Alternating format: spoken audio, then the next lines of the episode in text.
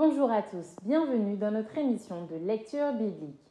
L'objectif est de lire toute la Bible en l'espace de six mois dans l'ordre chronologique des événements.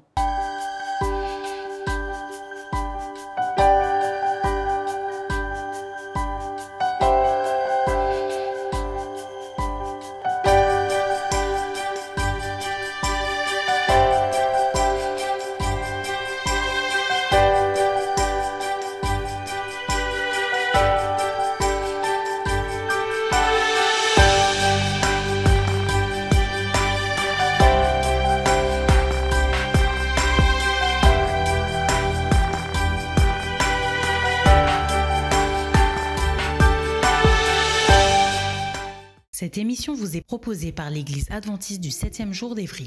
Si vous voulez suivre ce plan, vous pouvez cliquer sur le lien dans la description. N'hésitez pas à vous abonner à notre chaîne Évry Adventiste afin de recevoir toutes les nouvelles vidéos de lecture. Et n'hésitez pas à poser toutes vos questions dans les commentaires. Aujourd'hui, nous lirons le livre de Matthieu au chapitre 12 du verset 22 à 50. Ensuite, le livre de Luc au chapitre 11. Ensuite, le livre de Matthieu au chapitre 13 et nous terminerons par le livre de Luc au chapitre 8. Matthieu chapitre 12 verset 22. Alors on lui amena un démoniaque aveugle et muet, et il le guérit de sorte que le muet parlait et voyait. Toute la foule étonnée disait, N'est-ce point là le fils de David? Les pharisiens ayant entendu cela dirent, Cet homme ne chasse les démons que par Belzébul, prince des démons. Comme Jésus connaissait leurs pensées, il leur dit, tout royaume divisé contre lui-même est dévasté, et toute ville ou maison divisée contre elle-même ne peut subsister. Si Satan chasse Satan, il est divisé contre lui-même. Comment donc son royaume subsistera-t-il? Et si moi je chasse les démons par Belzébul, vos fils, par qui les chassent-ils C'est pourquoi ils seront eux-mêmes vos juges. Mais si c'est par l'Esprit de Dieu que je chasse les démons, le royaume de Dieu est donc venu vers vous. Ou comment quelqu'un peut-il entrer dans la maison d'un homme fort et piller ses biens sans avoir auparavant lié cet homme fort? Alors seulement il pillera sa maison.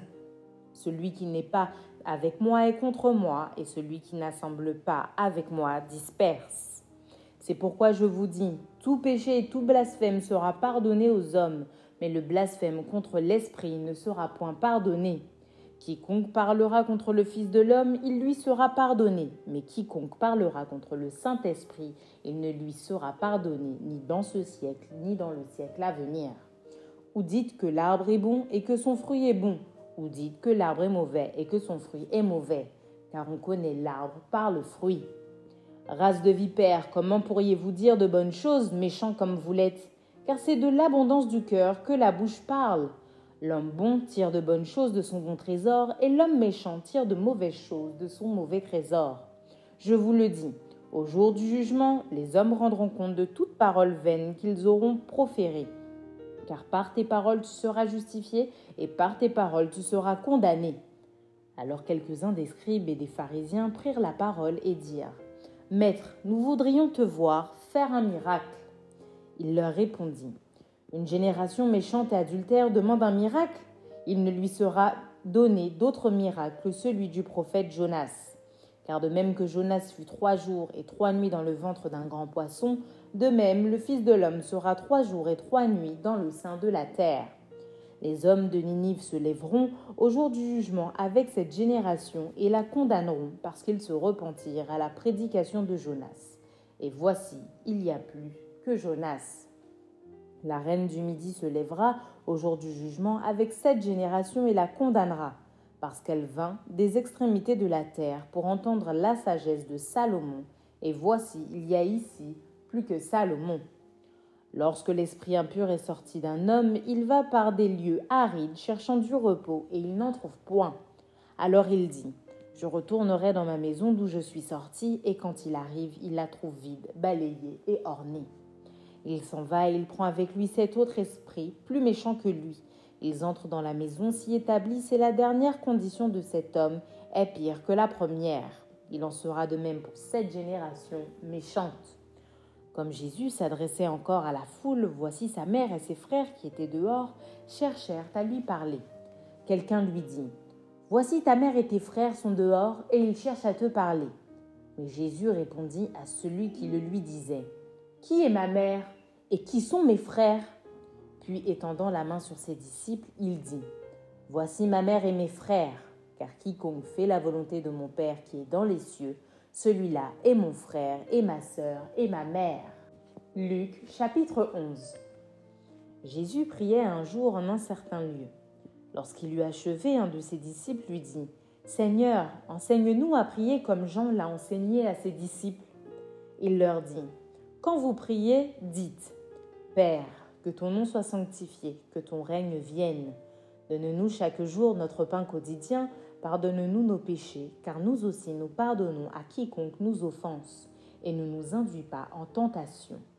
Il leur dit encore si l'un de vous a un ami et qu'il aille le trouver au milieu de la nuit pour lui dire Ami, prête-moi trois pains, car un de mes amis est arrivé de voyage chez moi et je n'ai rien à lui offrir, et si, de l'intérieur de sa maison, cet ami lui répond Ne m'importune pas, la porte est déjà fermée, mes enfants et moi sommes au lit, je ne puis me lever pour te donner des pains.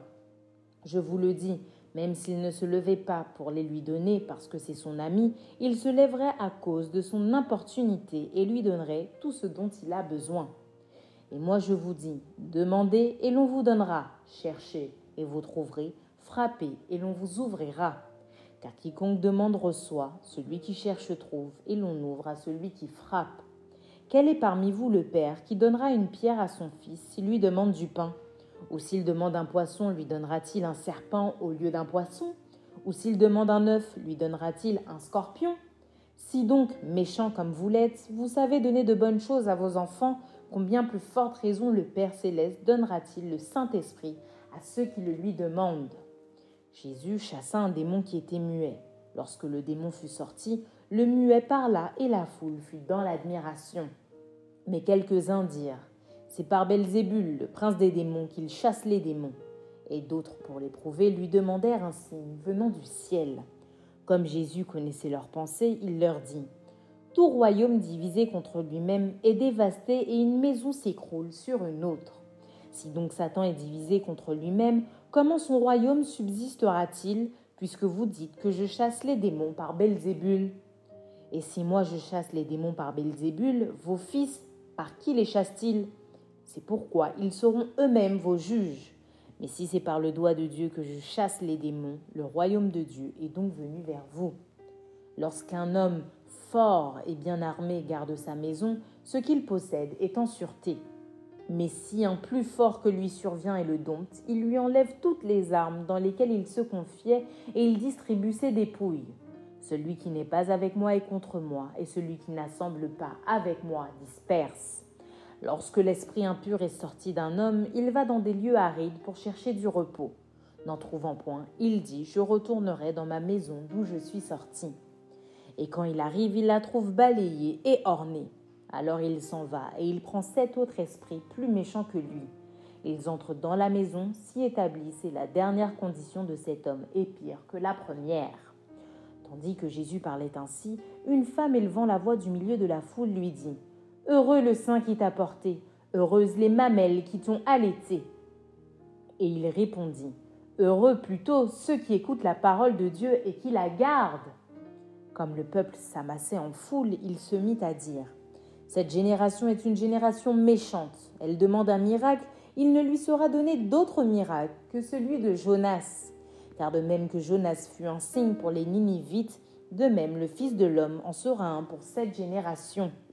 La reine du Midi se lèvera au jour du jugement avec les hommes de cette génération et les condamnera, parce qu'elle vint des extrémités de la terre pour entendre la sagesse de Salomon. Et voici, il y a ici plus que Salomon.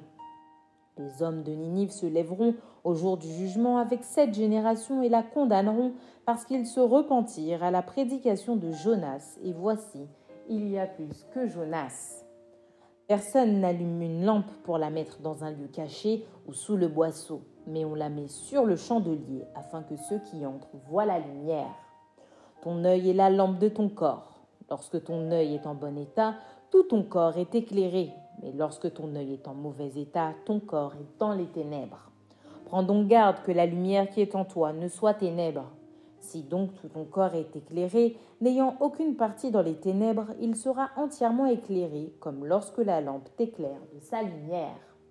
Pendant que Jésus parlait, un pharisien le pria de dîner chez lui. Il entra et se mit à table. Le pharisien vit avec étonnement qu'il ne s'était pas lavé avant le repas. Mais le Seigneur lui dit, Vous, pharisiens, vous nettoyez le dehors de la coupe et du plat, et à l'intérieur vous êtes plein de rapines et de méchanceté. Insensé, celui qui a fait le dehors n'a-t-il pas fait aussi le dedans? Donnez plutôt en aumône ce qui est dedans, et voici toutes choses seront pures pour vous. Mais malheur à vous, pharisiens, parce que vous payez la dîme de la menthe, de la rue et de toutes les herbes, et que vous négligez la justice et l'amour de Dieu. C'est là ce qu'il fallait pratiquer sans omettre les choses. Malheur à vous, pharisiens, parce que vous aimez les premiers sièges dans les synagogues et les salutations dans les places publiques. Malheur à vous, parce que vous êtes comme les sépulcres qui ne paraissent pas et sur lesquels on marche sans le savoir. Un des docteurs de la loi prit la parole et lui dit Maître, en parlant de la sorte, c'est aussi nous que tu outrages. Et Jésus répondit Malheur à vous aussi, docteurs de la loi, parce que vous chargez les hommes de fardeaux difficiles à porter et que vous ne touchez pas vous-même de l'un de vos doigts. Malheur à vous, parce que vous bâtissez les tombeaux des prophètes que vos pères ont tués. Vous rendez donc témoignage aux œuvres de vos pères et vous les approuvez, car eux, ils ont tué les prophètes et vous, vous bâtissez leurs tombeaux. C'est pourquoi la sagesse de Dieu a dit Je leur enverrai des prophètes et des apôtres, ils tueront les uns et persécuteront les autres. Afin qu'il soit demandé compte à cette génération du sang de tous les prophètes qui a été répandu depuis la création du monde, depuis le sang d'Abel jusqu'au sang de Zacharie, tué entre l'autel et le temple.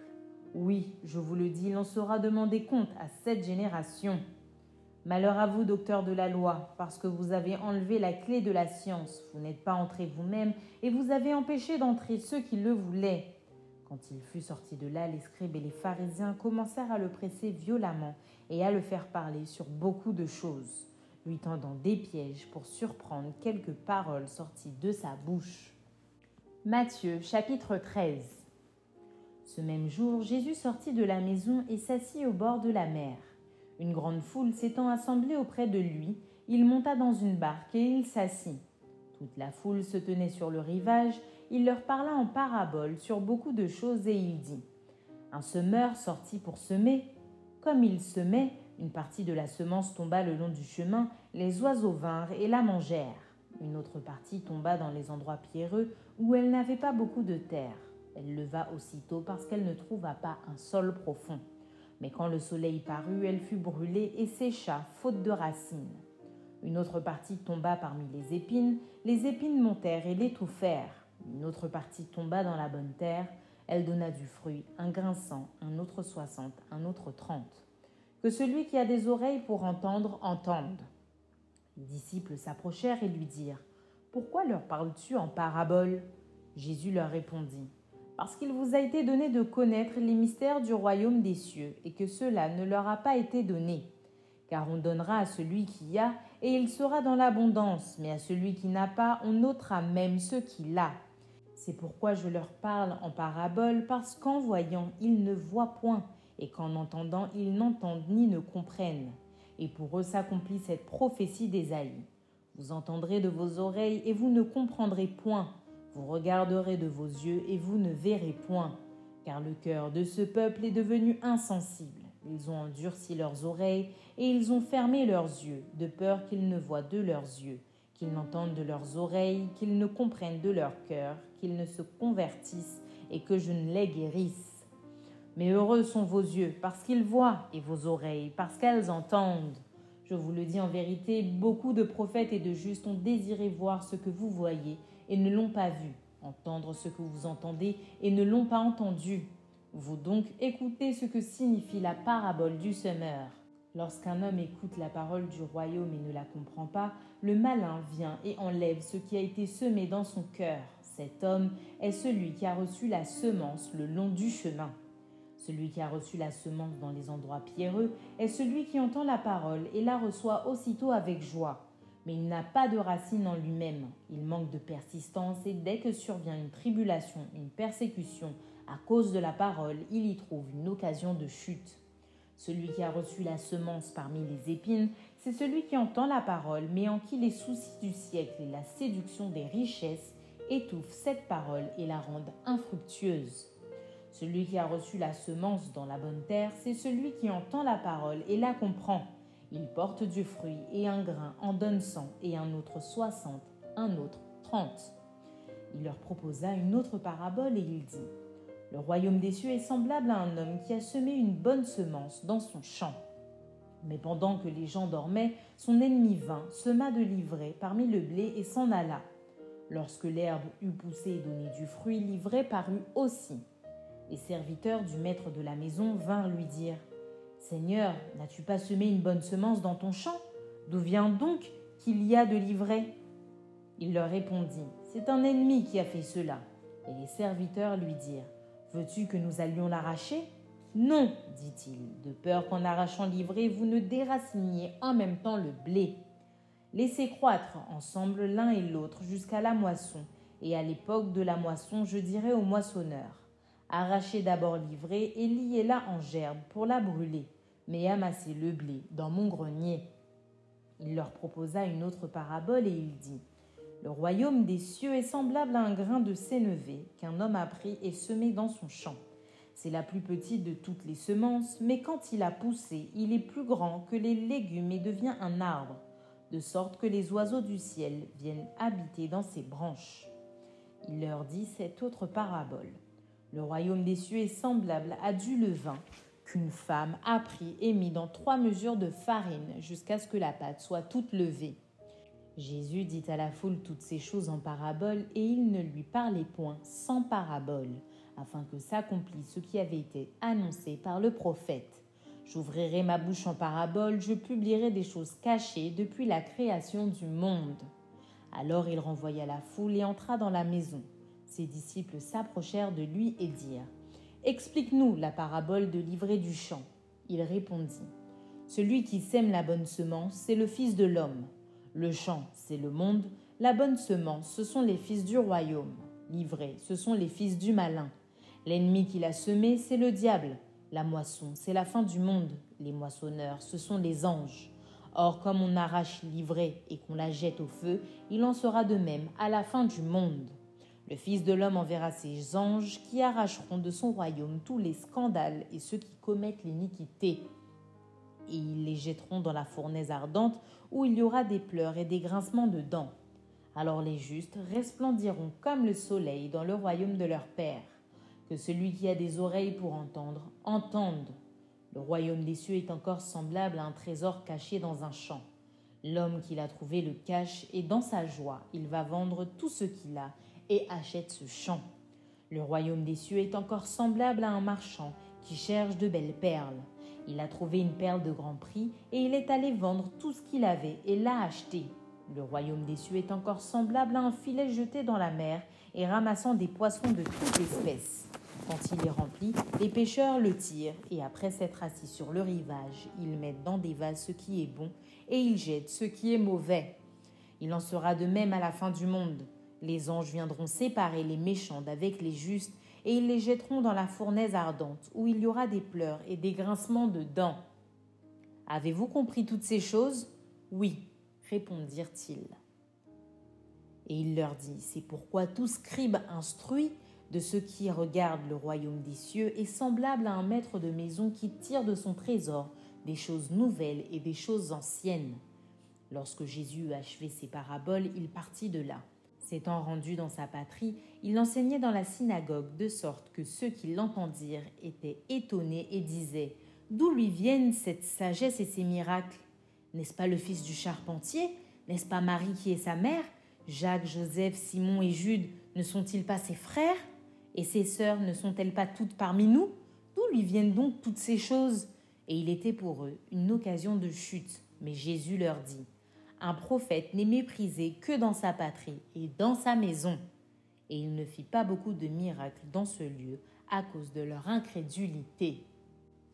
Luc chapitre 8 Ensuite Jésus allait de ville en ville et de village en village, prêchant et annonçant la bonne nouvelle du royaume de Dieu. Les douze étaient avec lui, et quelques femmes qui avaient été guéries d'esprits malins et de maladies, Marie, dite de Magdala, de laquelle étaient sortis sept démons, Jeanne, femme de Chusa, intendant d'Hérode, Suzanne et plusieurs autres qui l'assistaient de leurs biens. Une grande foule s'étant assemblée et des gens étant venus de diverses villes auprès de lui, il dit cette parabole. Un semeur sortit pour semer sa semence. Comme il semait, une partie de la semence tomba le long du chemin. Elle fut foulée aux pieds et les oiseaux du ciel la mangèrent. Une autre partie tomba sur le roc. Quand elle fut levée, elle sécha parce qu'elle n'avait point d'humidité. Une autre partie tomba au milieu des épines. Les épines crurent avec elle et l'étouffèrent. Une autre partie tomba dans la bonne terre. Quand elle fut levée, elle donna du fruit au centuple. Après avoir ainsi parlé, Jésus dit à haute voix que celui qui a des oreilles pour entendre, entende. Ses disciples lui demandèrent ce que signifiait cette parabole. Il répondit, Il vous a été donné de connaître les mystères du royaume de Dieu, mais pour les autres cela leur est dit en parabole, afin qu'en voyant ils ne voient point, et qu'en entendant ils ne comprennent point. Voici ce que signifie cette parabole. La semence, c'est la parole de Dieu. Ceux qui sont le long du chemin, ce sont ceux qui entendent, puis le diable vient et enlève de leur cœur la parole, de peur qu'ils ne croient et soient sauvés. Ceux qui sont sur le roc, ce sont ceux qui, lorsqu'ils entendent la parole, la reçoivent avec joie, mais ils n'ont point de racines. Ils croient pour un temps et ils succombent au moment de la tentation.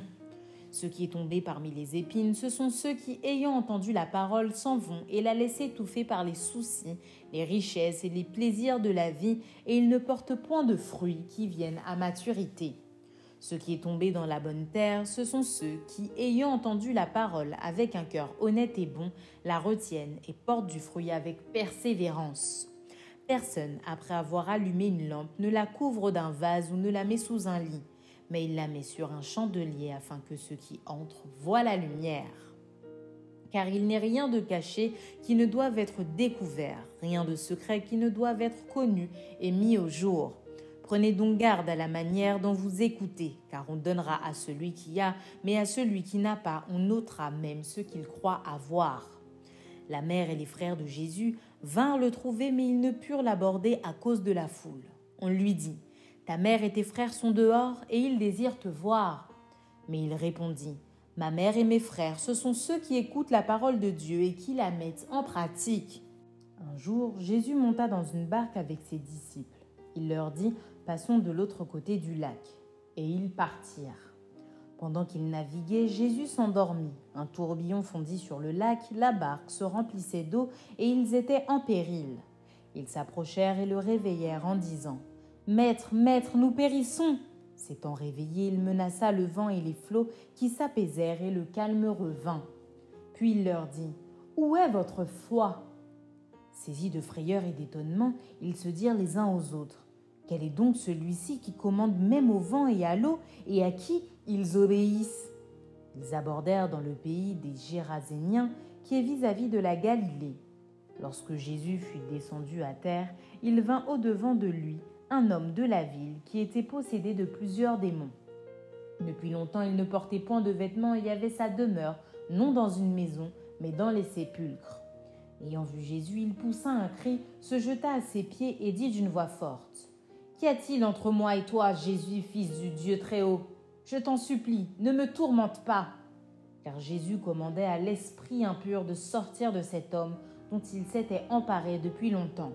On le gardait lié de chaînes et les fers aux pieds, mais il rompait les liens et il était entraîné par le démon dans les déserts.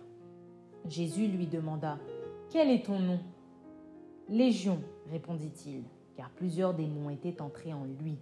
Et il priait instamment Jésus de ne pas leur ordonner d'aller dans l'abîme. Il y avait là, dans la montagne, un grand troupeau de pourceaux qui paissaient, et les démons supplièrent Jésus de leur permettre d'entrer dans ces pourceaux il le leur permit. Les démons sortirent de cet homme, entrèrent dans les pourceaux, et le troupeau se précipita des pentes escarpées dans le lac et se noya. Ceux qui les faisaient paître, voyant ce qui était arrivé, s'enfuirent et répandirent la nouvelle dans la ville et dans les campagnes. Les gens allèrent voir ce qui était arrivé. Ils vinrent auprès de Jésus et ils trouvèrent l'homme de qui étaient sortis les démons assis à ses pieds, vêtu et dans son bon sens, et ils furent saisis de frayeur. Ceux qui avaient vu ce qui s'était passé leur racontèrent comment le démoniaque avait été guéri. Tous les habitants du pays des Géraséniens prièrent Jésus de s'éloigner d'eux car ils étaient saisis d'une grande crainte. Jésus monta dans la barque et s'en retourna. L'homme de qui étaient sortis les démons lui demandait la permission de rester avec lui. Mais Jésus leur envoya en disant Retourne dans ta maison et raconte tout ce que Dieu t'a fait. Il s'en alla et publia par toute la ville tout ce que Jésus avait fait pour lui. À son retour, Jésus fut reçu par la foule, car tous l'attendaient.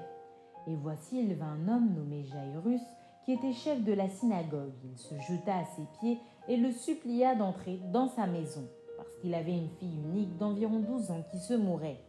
Pendant que Jésus y allait, il était pressé par la foule.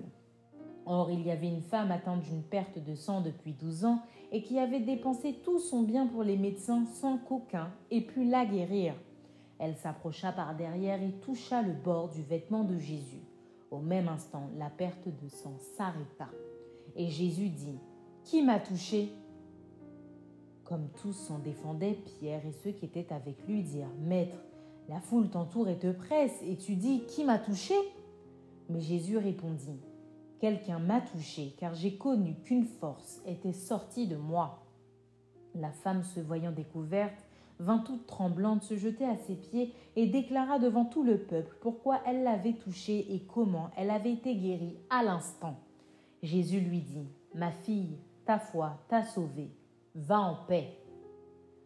Comme il parlait encore, survint de chez le chef de la synagogue quelqu'un disant, Ta fille est morte, n'importune pas le maître. Mais Jésus, ayant entendu cela, dit au chef de la synagogue, Ne crains pas, crois seulement, et elle sera sauvée. Lorsqu'il fut arrivé à la maison, il ne permit à personne d'entrer avec lui, si ce n'est à Pierre, à Jean et à Jacques, et au père et à la mère de l'enfant. Tous pleuraient et se lamentaient sur elle. Alors Jésus dit, Ne pleurez pas, elle n'est pas morte, mais elle dort. Et il se moquait de lui, sachant qu'elle était morte. Mais il la saisit par la main et dit d'une voix forte, Enfant, lève-toi et son esprit revint en elle, et à l'instant elle se leva, et Jésus ordonna qu'on lui donnât à manger. Les parents de la jeune fille furent dans l'étonnement, et il leur recommanda de ne dire à personne ce qui était arrivé. Merci d'avoir partagé cette lecture avec nous. Je vous donne rendez-vous demain, si Dieu veut, pour un nouvel épisode.